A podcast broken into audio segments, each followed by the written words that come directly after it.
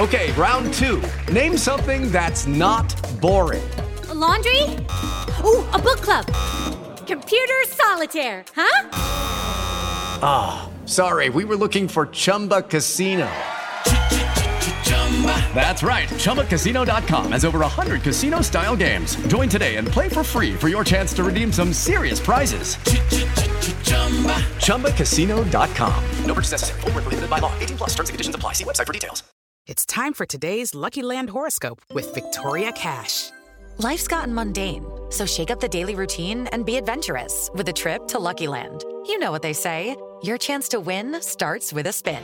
So go to LuckyLandSlots.com to play over 100 social casino-style games for free for your chance to redeem some serious prizes. Get lucky today at LuckyLandSlots.com. Available to players in the U.S., excluding Washington and Michigan. No purchase necessary. VGW Group. Void where prohibited by law. 18 plus. Terms and conditions apply. Hello and welcome to the Deadline Election Line podcast. I'm Ted Johnson in Washington. I'm Dominic Patten in Los Angeles. On this podcast, we feature interviews with top political and entertainment figures as we spotlight where DC meets Hollywood. And in just a bit, we're going to get some unique insights of what it's like to be inside the Biden White House and the Biden presidential campaign and to be outside it now. Kate Bedingfield, former communications director for the White House, is joining us. We'll chat a bit later about the role of late night. Joe Biden's visit to Seth Meyers' show was a reminder of the importance of candidates and paying attention to what is being said by comedians and satirists. But before we get to talking about communications, both inside the White House and on late night TV, we're going to talk about Super Tuesday. Now, Super Tuesday is when dozens of states vote in their primaries. And this is traditionally where the deal is sealed for who the potential presidential nomination candidate is. But this year, we already know who those guys are. So we have to ask ourselves is Super Tuesday so super anymore, Ted? Well, obviously it's important, but this time around, what's unique is the lack of suspense. The only question is whether Nikki Haley will win any states against Donald Trump and whether undeclared, uh, as we saw this past week, will make another showing against uh, Joe Biden. Um, Dominic, this this would not be the first cycle where things are kind of wrapped up by Super Tuesday, but I think it's kind of interesting the extent to which the networks are still covering this as if there's a whole lot of suspense left. Well, I mean, look, they got to fill the TV hours with something, especially if you're on cable, CNN, Fox News, or MSNBC, obviously. I also think, though, too, is they're still playing a little bit of an old game. I mean, TikTok is where the majority of people under the age of 30 get their news. A lot of people get their news online, digital platforms, specifically social media platforms. So cable TV is really playing an old school game, and maybe they're double downing on this insofar as they're they're trying to kind of like this is our place.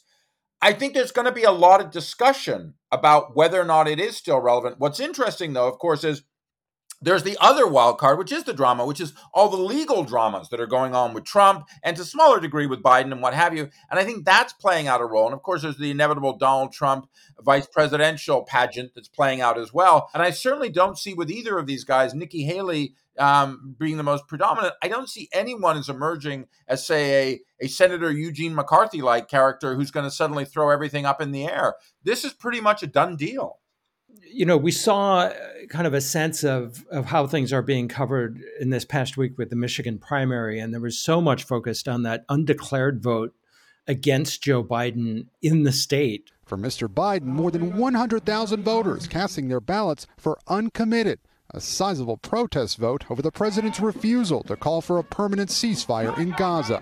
You know, I kind of bounced back and forth on whether it was blown out of proportion or whether it was kind of put into context. I think you know, as it was happening, I kept wondering, you know, how big of a deal is this going to be in the end?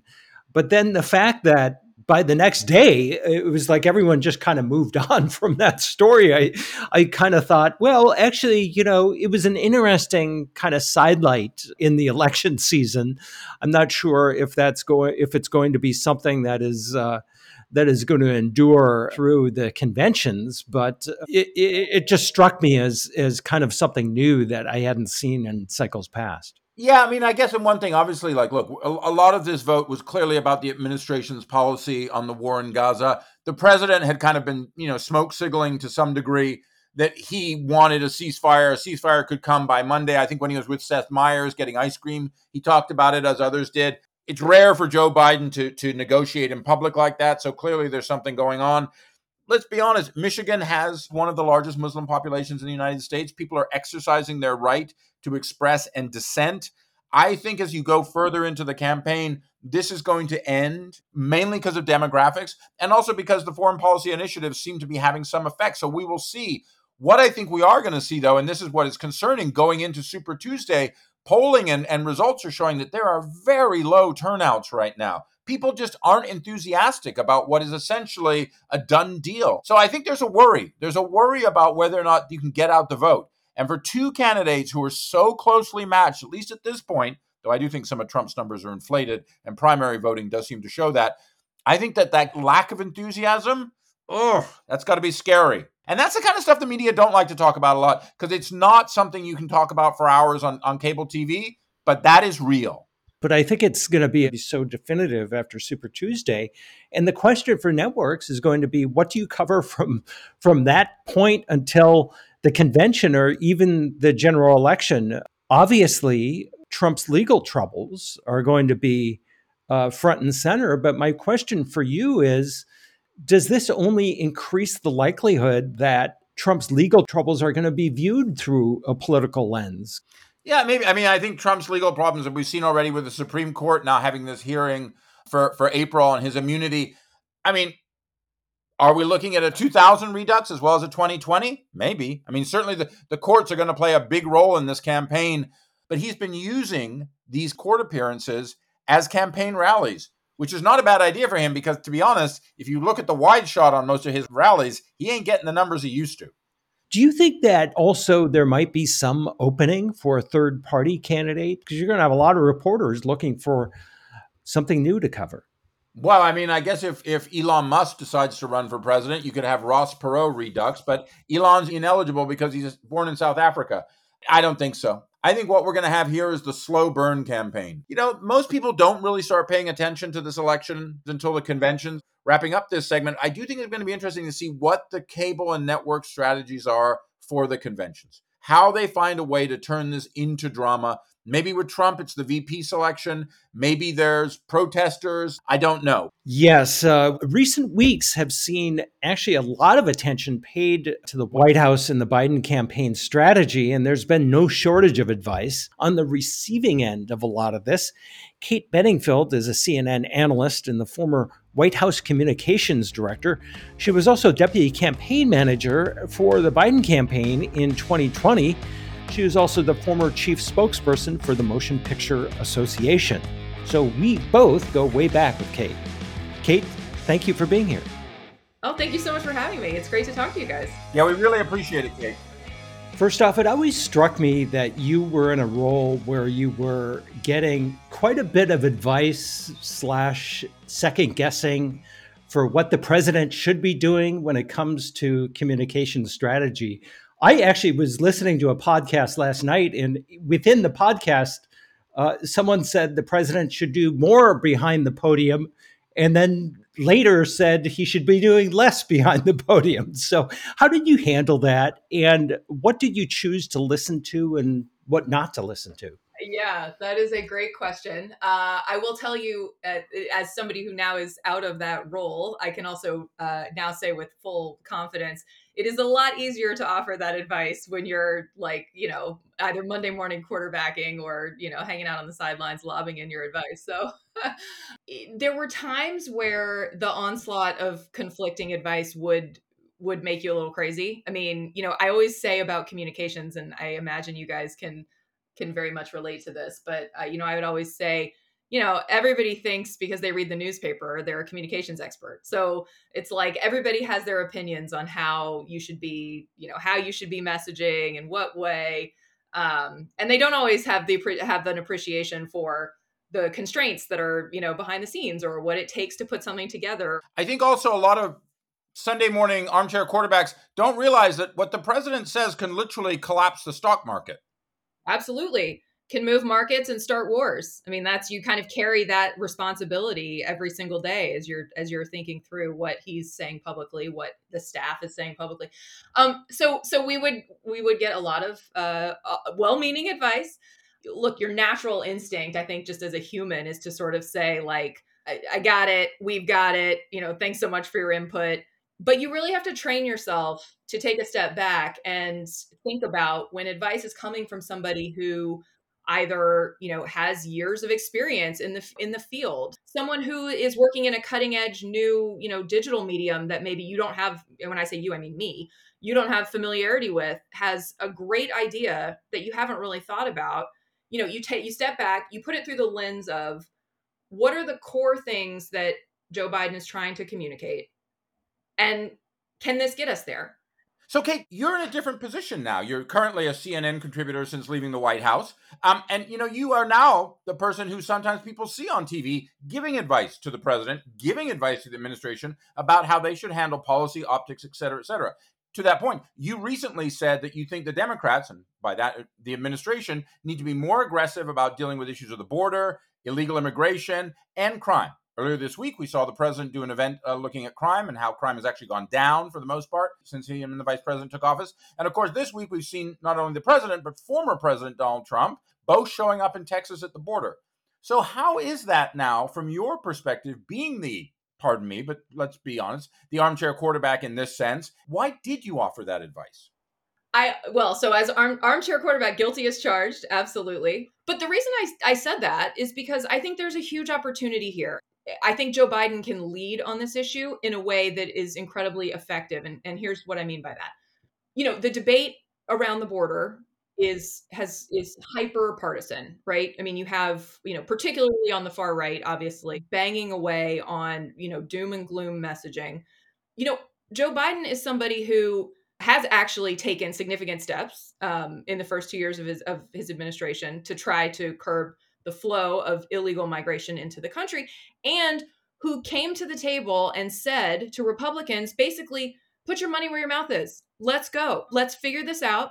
Went through an entire months long process uh, of negotiating, only to have the Republicans turn around and walk away from the table. The Republicans were at the table. The House just won't vote on it.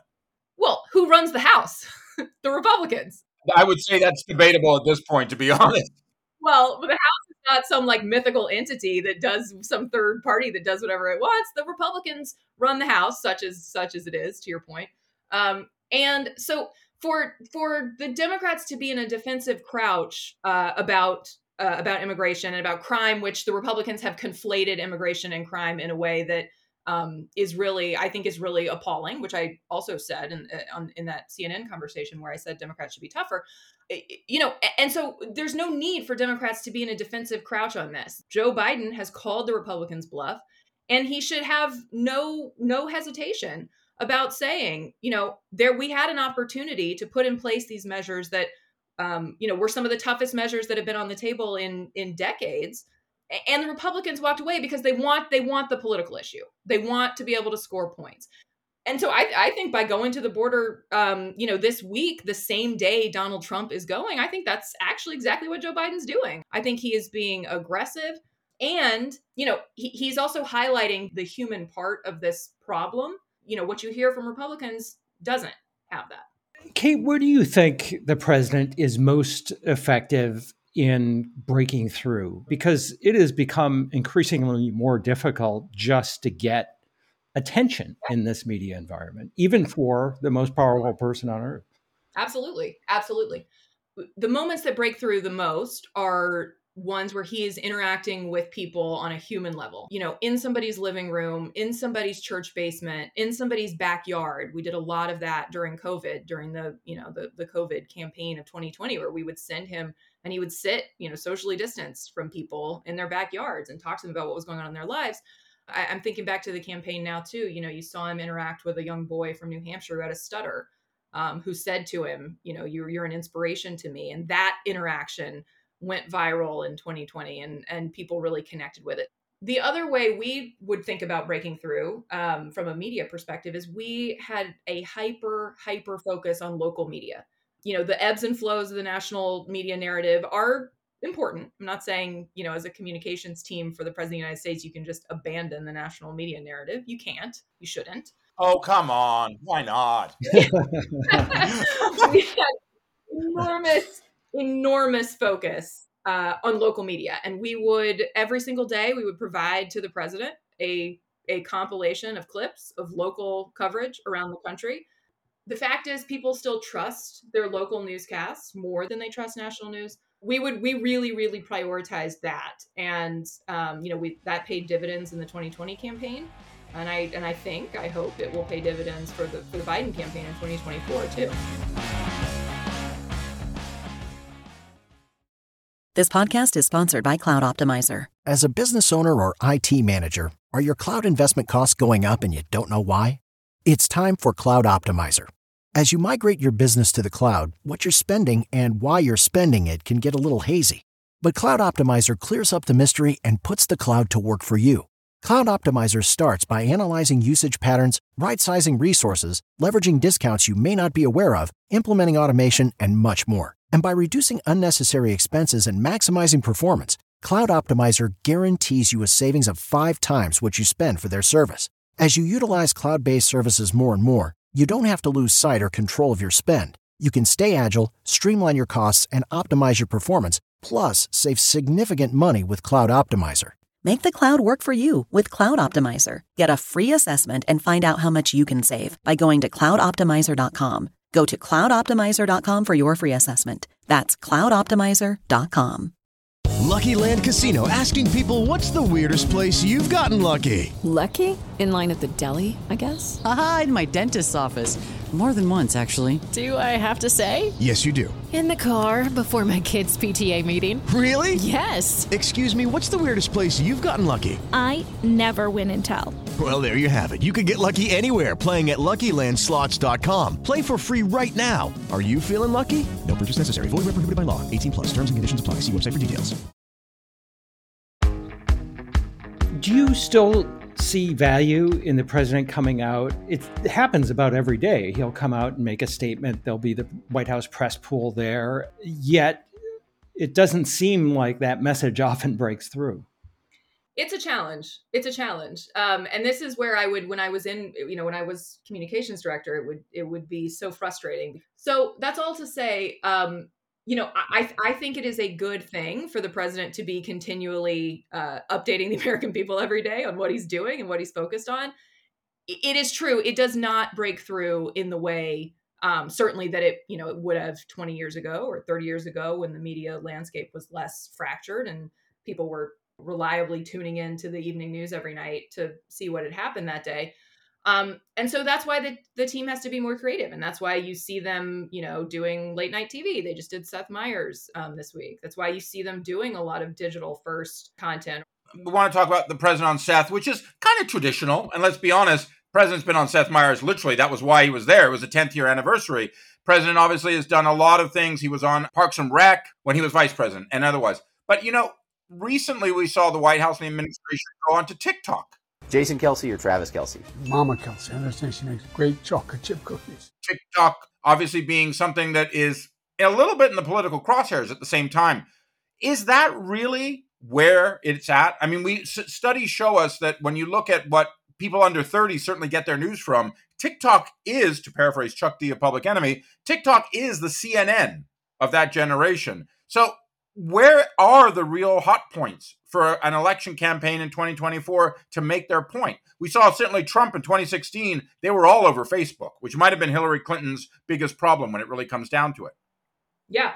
Well, it's you, you said is that where it's at? It's where one one audience is at. And the challenge in of, you know, modern campaigning is you, you know, you have to cobble together different audiences from many different locales. So, yes, to reach young people you have to be on TikTok. And I know there is, you know, obviously there are policy concerns, there are national security concerns. That, you know, to me, that is for the uh, the national security apparatus uh, and the government to work through. So long as TikTok is is uh, used as widely as it is in the United States, it's important for the Biden campaign uh, to be on it because they need to be reaching young voters. So, and by the way, young voters who are on TikTok are also getting absolutely deluged with misinformation and disinformation from our adversaries in Iran and China and Russia.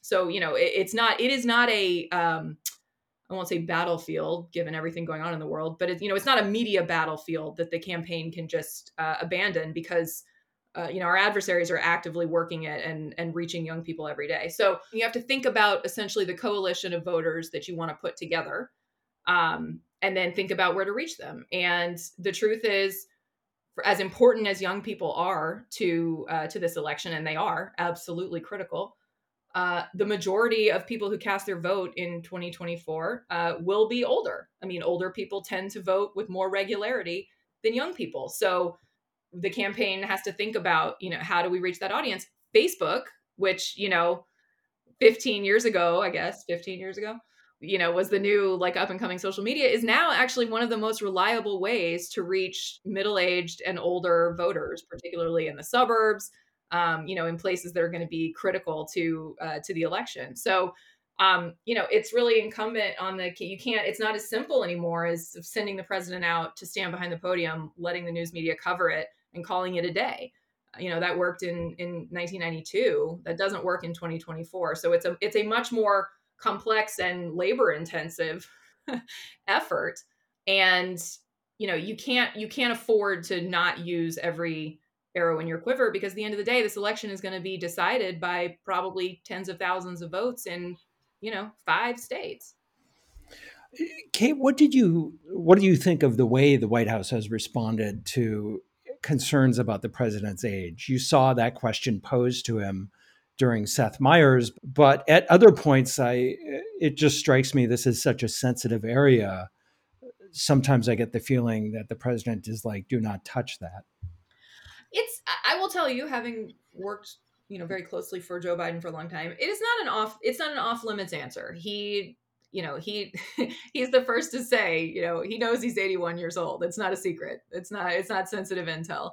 I do think what the president did this week, um, what you saw him do on Seth, which he's he's done uh, he's done a little bit more of over the last few months too, um, which is to is to be humorous about it um, and then pivot to the substance of his message, uh, you know, and and get in a dig at Trump and Trump's age. I thought that was a really effective way to handle it. You got to take a look at the other guy. He's about as old as I am, but he can't remember his wife's name. Yeah. And, uh, Obviously, there's you know historic there's historical precedents. Uh, you know, everybody loves to cite the Reagan debate where he talked about not exploiting his his opponent's youth and inexperience. I mean, there's there's historical precedent for that line. Uh, you know, for, for the humorous approach working on this, and I think that's what people want to see. And here's the the last thing I'll say about age that I think frequently gets lost in the discussion about it is people actually want somebody with experience and wisdom and you know biden leaning into that as an affirmative message is also really good for him um, but Kate, also at the same time, and we really, really appreciate you being with us today. You were obviously with the vice. You were Joe Biden's vice presidential communications chief. Before that, you were at the MPA. Hollywood and the Democrats very connected. Obviously, Hollywood big donors to the Democrats. Do you think, from a communications point of view, in such a divided country as this, where we constantly hear the belittling of so-called bicoastal elites, et cetera, et cetera, do you think that that is as much a potential vulnerability for the president as much as it is a, a good ATM visit? well, look, I think Hollywood is an iconic American industry. For Democrats to embrace some of the beautiful storytelling that comes out of Hollywood that's about you know inclusion and hope and possibility and telling stories of people who otherwise you know wouldn't see their story told i mean it's a place from which an enormous amount of inspiration comes for a lot of people all across the country. And I don't think Democrats need to run away from that. You know, I, Americans love the movies. That being said, I think the reality of campaign finance is challenging.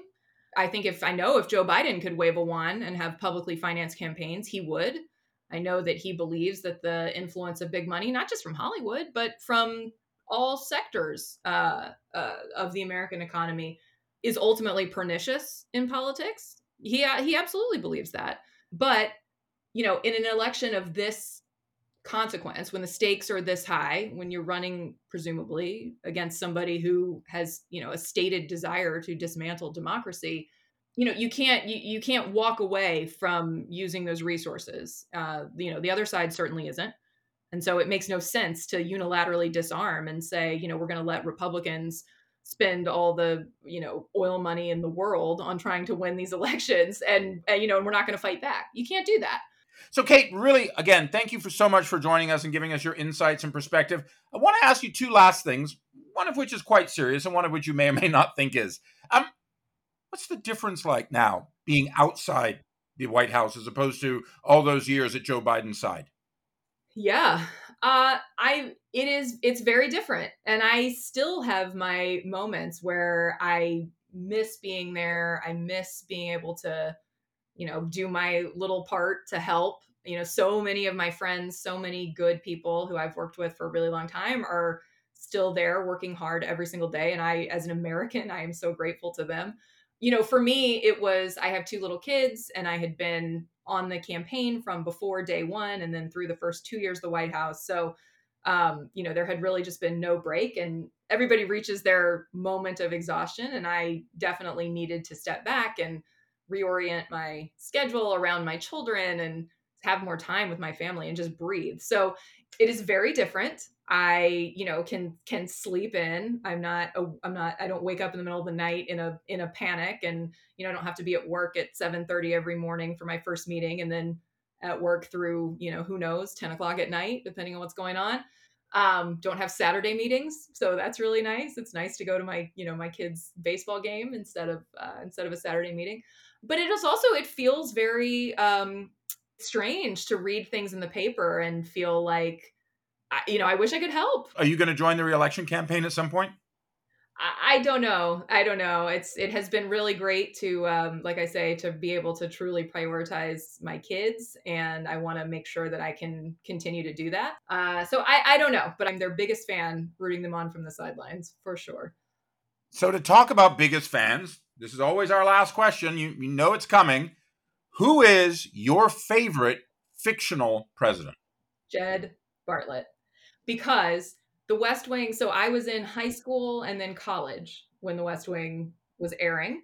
And I just, oh my God. I mean, it was like so formative to me. I'm sure it's not, it's not unique, especially for people of my kind of cohort generation. But having now had decades of experience in politics and even having the incredible good fortune to have the opportunity to work in the White House, you you see from the inside how much more complicated and how much harder it is when you don't get to script the ending. But uh, I just, I loved everything about that show. I loved the optimism. I loved the humor. Uh, you know, I just thought it was so brilliant. Let Bartlet be Bartlet. Kate, thank you so much for being with us. Oh, thank you. This was so much fun for me. Thank you so much for having me. You'll denounce these people, Al. You'll do it publicly. And until you do, you can all get your fat asses out of my White House. As we mentioned, President Biden appeared earlier this week on Seth Meyers. Welcome back, Mr. President. It's good to be back. Why haven't you invited me earlier? Well, Dominic, I actually found the president's visit to an ice cream parlor with Seth more interesting than the show itself. He broke some news, and it was casual and a bit candid. My hope is by next Monday, we'll have a ceasefire. Do these late night appearances even matter much anymore? I mean, I think these late night appearances they take on another level more than actually being sitting on the chairs next to the desks. Of course, look, the president showed up because it, he showed up on the first Seth Meyers back when he was VP, and he showed up with Amy Poehler, who, like, you know, from Parks and Rec, another always called Joe Biden her hero. So she got a little bit of prophecy out of that, and it was great. We did try to get him for our 10 year anniversary show. Obviously, he got his bigger job now, so he was unavailable. Oh, you couldn't get him? I couldn't get him now. Oh, I could get him. Hey, Mr. President, but what's interesting is, you know, late night is all about the viral clips nowadays. That's where they really get their audiences, get their influence still. And I think the ice cream parlor visit was like a little extra thing you had. And that's what caught everyone's attention. And I think the president, he got criticized a lot about talking about Gaza, why having ice cream. I think that's kind of silly. I mean, would you prefer the guy just didn't say anything? Um, you know, and we've talked about that with Kate. I, I think that you have to find the impact points nowadays. I mean, as Kate mentioned in our interview earlier, it's not like the old days of Cronkite where you just have one person on TV and the whole country watches them.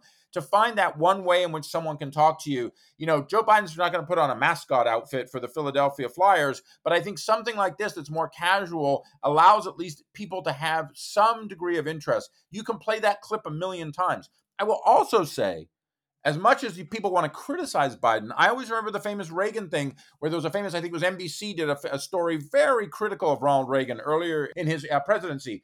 And then they phoned up, I think it was Andrea Mitchell, and phoned up the White House. And then Chief of Staff James Baker got on the phone. And Andrea Mitchell said, Hey, look, I'm sorry I was so hard on you guys, but you know, we really need to talk about your policies. And Baker supposedly laughed and said, Oh, we don't care. Look great. All these pictures of him with flags and saluting soldiers. That's what we care about, the image. Biden at an ice cream parlor, that's his thing. He loves ice cream, talks about it all the time. That image is going to go everywhere. I think we'll know if this is working if Donald Trump starts to make overtures to some of these late night shows. I kind of doubt it because uh, he's been their number one target. He didn't do any of the late night appearances when he was president.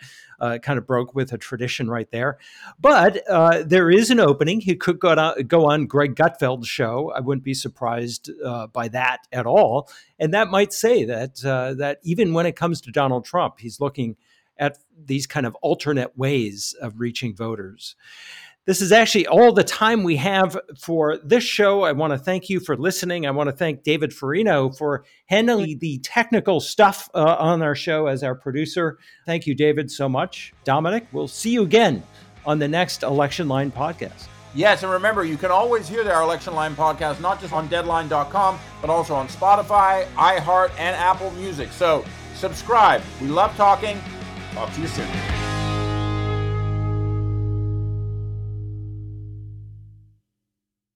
Hey guys, it is Ryan. I'm not sure if you know this about me, but I'm a bit of a fun fanatic when I can. I like to work, but I like fun too. It's a thing. And now the truth is out there. I can tell you about my favorite place to have fun Chumba Casino. They have hundreds of social casino style games to choose from, with new games released each week. You can play for free anytime, anywhere and each day brings a new chance to collect daily bonuses. So join me in the fun. Sign up now at ChumbaCasino.com. No purchase necessary. VGW. Void were prohibited by law. See terms and conditions. 18 plus.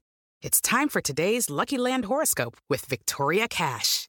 Life's gotten mundane, so shake up the daily routine and be adventurous with a trip to Lucky Land. You know what they say. Your chance to win starts with a spin. So go to LuckyLandSlots.com to play over 100 social casino-style games for free for your chance to redeem some serious prizes. Get lucky today at LuckyLandSlots.com. Available to players in the U.S., excluding Washington and Michigan. No purchase necessary. VGW Group. Void where prohibited by law. 18 plus. Terms and conditions apply.